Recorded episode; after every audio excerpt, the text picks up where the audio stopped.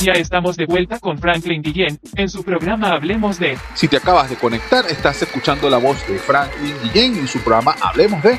Recuerda que me podrás conseguir en las redes sociales como Franklin al Día, todo pegadito en una sola frase, Franklin al Día, por Instagram, Twitter, Facebook, Telegram y TikTok. Todos los programas están disponibles por YouTube y vía podcast como Franklin al Día, por lo que me podrás escuchar nuevamente o compartirlo. Yo creo que el idealismo que yo tengo fue, fue inculcado por mi abuelo que en paz descanse, que él era peruano, siempre hablaba de su país, siempre, porque él quería mucho su nación, pero bueno, por su situación se tuvo que venir a Venezuela. Yo lo aprendí muchísimo de él y lo aprendí también estando en el exterior, porque yo he ido para varios países también. Me da rabia cuando veo un venezolano con la gorrita tricolor para llamar la atención. O me da rabia cuando veo un venezolano que tiene... te pongas así, te voy a contar algo. Yo salgo de Venezuela las veces que he podido viajar y salgo con mi gorrita. Es más, me llevo la gorra de Magallanes, como digo Magallanero, Magallanero. No, está pegato con Magallanes, yo soy caraquista, ya porque tú tienes problemas. ¿Por qué tú eres Mira, Josar? Si te acabas de conectar, estás escuchando la voz de Jesús Medina Esaine, hoy actualmente una personalidad importante dentro del medio social y de comunicación. Reportero y 100% caraquista. 100% caraquista. Bueno, pero quedaron como que medio por fuera en la temporada 2021-2022. Mira, te voy a decir, Niégalo, niégalo. No, no lo niego, no lo niego. Si te digo algo no me lo crees, no he visto ni el primer juego de béisbol de esta temporada. Bueno, qué bueno que no lo viste lo del Caracas, realmente no fueron buenos. No, menos mal, porque si no me hubiese decepcionado muchísimo. No vale, ese es el problema de los caraquistas. ¿Por qué se decepcionan si es su equipo? Si van ganando van bien y cuando empiezan a perder, nada, este equipo, que no sé, que es una pieza de vaina. Recuérdate que eh, los fanáticos siempre, siempre van a criticarte, lo bueno o lo malo. No, Siempre. no, pero escúchame, por ejemplo, un equipo que me encanta, que de hecho yo soy abonado, fui en su momento abonado duro de Tiburones de la Guaira. Qué equipo tan feliz. Me- Mejor dicho, pierden, son felices, ganan y cierran la Guaira. Una semana bonchando. Eso parece los, los carnavales de- del Callao. Es una cosa increíble. Gran equipo los Tiburones de la Guaira. Bueno, realmente toda la fanaticada venezolana, un gran aplauso, pues por supuesto. Así es, un país rico, cultural, espectacular y con una fanaticada beisbolística que va más allá de cualquier cosa. Hablando de béisbol, cuéntame un poquito de la parte de entretenimiento. ¿Qué te gusta? ¿El cine? ¿Te gusta la televisión? ¿Eres novelero? ¿Te gusta ver novelas y, y ponerte a llorar con las telenovelas? ¿O eres más No, mira, a mí me encanta el cine, yo soy fanático del cine. Fanático del cine, pero me Eres encanta. néfalo, te, te encanta morir del cine. Sí, pero pasa algo. Lamentablemente, a veces uno no puede desarrollar su vida normal. Estando en el mundo que estoy yo, yo no he podido desarrollar mi vida normal muy, muy pocas veces cuando estoy con mi novia. Y, y casi que tapado por todos lados, porque se toma una fotico, entonces Todo el mundo empieza... con Jesús. No, no, no, no, no, no, no. Sino que te toman una fotico y empiezan a destrozarte por las redes sociales. Ah, pero este está en el cine, pero este está de este lado, este lado. Yo tengo años que no sé lo que es una rumba, ¿ok? Tengo años que no sé lo que es tomar en la calle joder con los panas. Tengo años que, que no sé lo que es divertirme porque lamentablemente la sociedad venezolana se ha vuelto tan hostil que mira, uno no puede ni disfrutar uno mismo. La otra vez eh, yo tengo unas, unas restricciones judiciales y yo me escapé para la Guaira, pues como todo venezolano lo juego, me escapé para la Guaira y publiqué una foto. Bueno, me empezó a caer encima. Eh, mire, Jesús en la playa, ay, el, el país está así, Jesús está metido en la playa, no, yo borrando comentarios y inventando madre por redes sociales a todo el mundo. Pero es que uno, uno- es como si uno fuese un extraterrestre. Ellos sí se pueden tirar un pedo, pero uno no se puede tirar un pedo. O sea, es algo, No, algo, algo- es que cuando te conviertes en una figura pública, este, pasas a ser dominio público. Es decir, eh, tienes una audiencia que mal que bien o bien que mal, pues no importa que hablen mal o que hablen bien, siempre van pero que hablen. Es correcto. Entonces, si vas a hablar del sector político, ellos tienen su nivel de audiencia. Si vas a hablar del sector deportivo, ellos tienen su nivel de audiencia. Por supuesto, cada fanático tiene una modalidad y una forma de ser. Yo creo que siempre es bueno estar en la figura pública, siempre es bueno estar en la figura privada, siempre y cuando te sientas cómodo con lo que estás haciendo. y Sí, yo, yo nunca, yo nunca quise ser figura pública, yo nunca he querido ser figura pública, fíjate.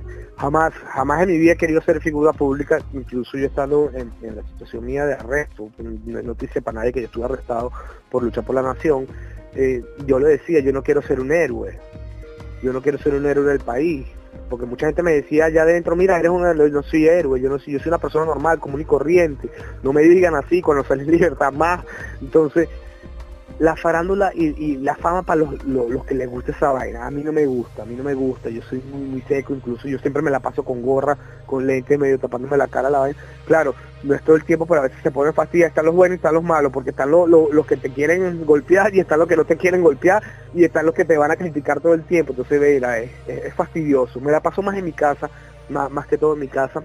No salgo mucho y eso eso como que me ha afectado un poco porque a mí me encanta el cine yo quiero ir al cine joder me encanta las rumbas yo soy yo era burdo de rumbero yo rumbeaba de lunes a lunes y amanecía en la playa que o me desaparecía dos días y amanecía aparecía en Higuerote ¿no? por, por X lugares yo era demasiado rumbero pero ya no es lo mismo ya uno uno también envejece un poco uno madura un poco pero uno necesita distraerse uno, uno necesita, mira, como que drenar, como que ya, uno, uno, tiene vida también. Y bueno, lamentablemente no he podido disfrutarlo mucho. Bueno, te voy a contar algo. Por ahí hay un personaje de Marvel que usa una máscara roja tipo arácnido. Bueno, ya lo sabes. un tenía un tío llamado el tío Ben que una de las cosas de las últimas palabras que le dijo pues pues por supuesto al héroe es que detrás de un gran poder hay una gran responsabilidad entonces sí esas palabras que fueron espectaculares, yo no sé si, si Stanley cuando escribió eso este, se imaginó de la fuerza de esa palabra, de esa frase. Muchas veces, bueno, tú no quisiste, no programaste, no era tu plan, tu plan era otro, pero bueno, digamos que tienes una posición privilegiada Ojo, privilegiada en qué sentido? Eso te ha costado mucho trabajo, mucho esfuerzo, porque crees, haces lo que crees, crees en algo, eres entusiasta, eres idealista, trabajas, crees en los demás. Bueno, chévere, si estás en una posición en donde eres en esa palestra, eres en la, la imagen, la luz, el faro, o cualquier cosa que te permita ser la guía de alguien o de un grupo de personas, bueno, chévere detrás de un gran poder hay una gran responsabilidad. De repente tomar eso y usarlo para algo positivo resulta ser algo para ti interesante.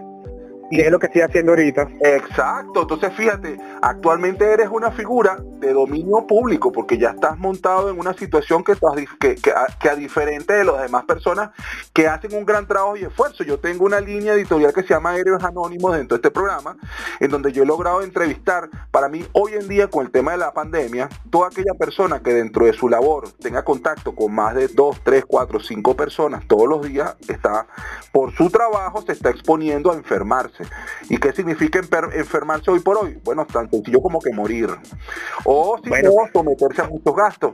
Yo te cuento algo, cuando empezó la pandemia, yo, estaba recién salido en libertad y, los periodistas no querían salir a cubrir y apenas empecé yo a salir me empezaron a llamar Jesús pasa video, pasa fotos, tú eres el que estás en la calle, porque empecé a salir con un grupo de locos reporteros que también están más fritos que yo y, empezamos a cubrir la situación y esto era espantoso, incluso nos podíamos echar vaina, a pegar gritos en la calle, hay alguien aquí, hay alguien vivo, era algo loco, algo loco. Pero fíjate otro enfoque, entonces así como esta parte que tienes que salir a hacer tu trabajo y eso implica tener contacto con más de una persona a la vez, uno de los enfoques editoriales que yo hago o que yo estoy haciendo en este momento es que hay muchos héroes anónimos, por ejemplo, el señor que se monta y maneja todos los días un transporte público, un autobús, un autobusete, un taxi, monta en su vehículo 30, 40, 50 personas que necesitan trasladarse.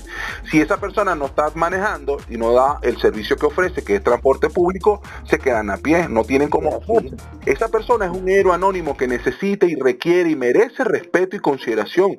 La escuchamos del supermercado, entrevisté, de hecho, en una de las entrevistas que hice, un muchacho del supermercado, un equipo excelente como de 20 personas, un supermercado de una cadena conocida en Caracas Nombrarla, pues. Este, no, no, nada publicidad, nada publicidad, si no te pagan. Lo entrevisté y bueno, una familia increíble, una esposa increíble, como 20 trabajos y diariamente tiene contacto con más o menos 200 personas, 150 personas y hace su trabajo con interés, con cariño, con, con todo el amor y todo el esfuerzo.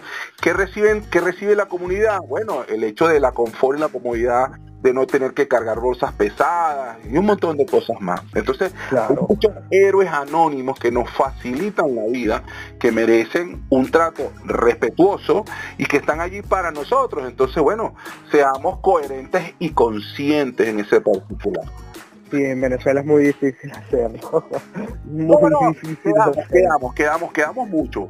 Habemos muchos venezolanos que, Sí, que- que estamos echando cosas. camión para bueno, sacar lo mejor de nosotros. Lo que hay es que simplemente eh, dar el ejemplo con la acción. Somos Así lo que mostramos ser. Mira, bueno, ya hablamos del entretenimiento, pero entendemos ahora que eres cinéfalo, que te encanta el cine y de vez en cuando pones un canal con una película, ves tu película llorona o ves películas románticas o ves películas de acción. Cuéntanos, ¿cuál es tu favorita? Haremos una pequeña pausa y regresamos en breves instantes con su programa Hablemos de, conducido por Franklin Guillén.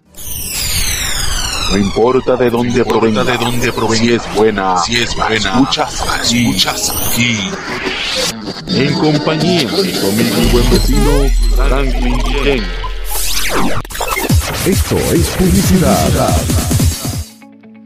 www.ticompra.com donde encuentras lo que necesitas y punto. Smart Shop and Gallery, otra empresa de Taikon Group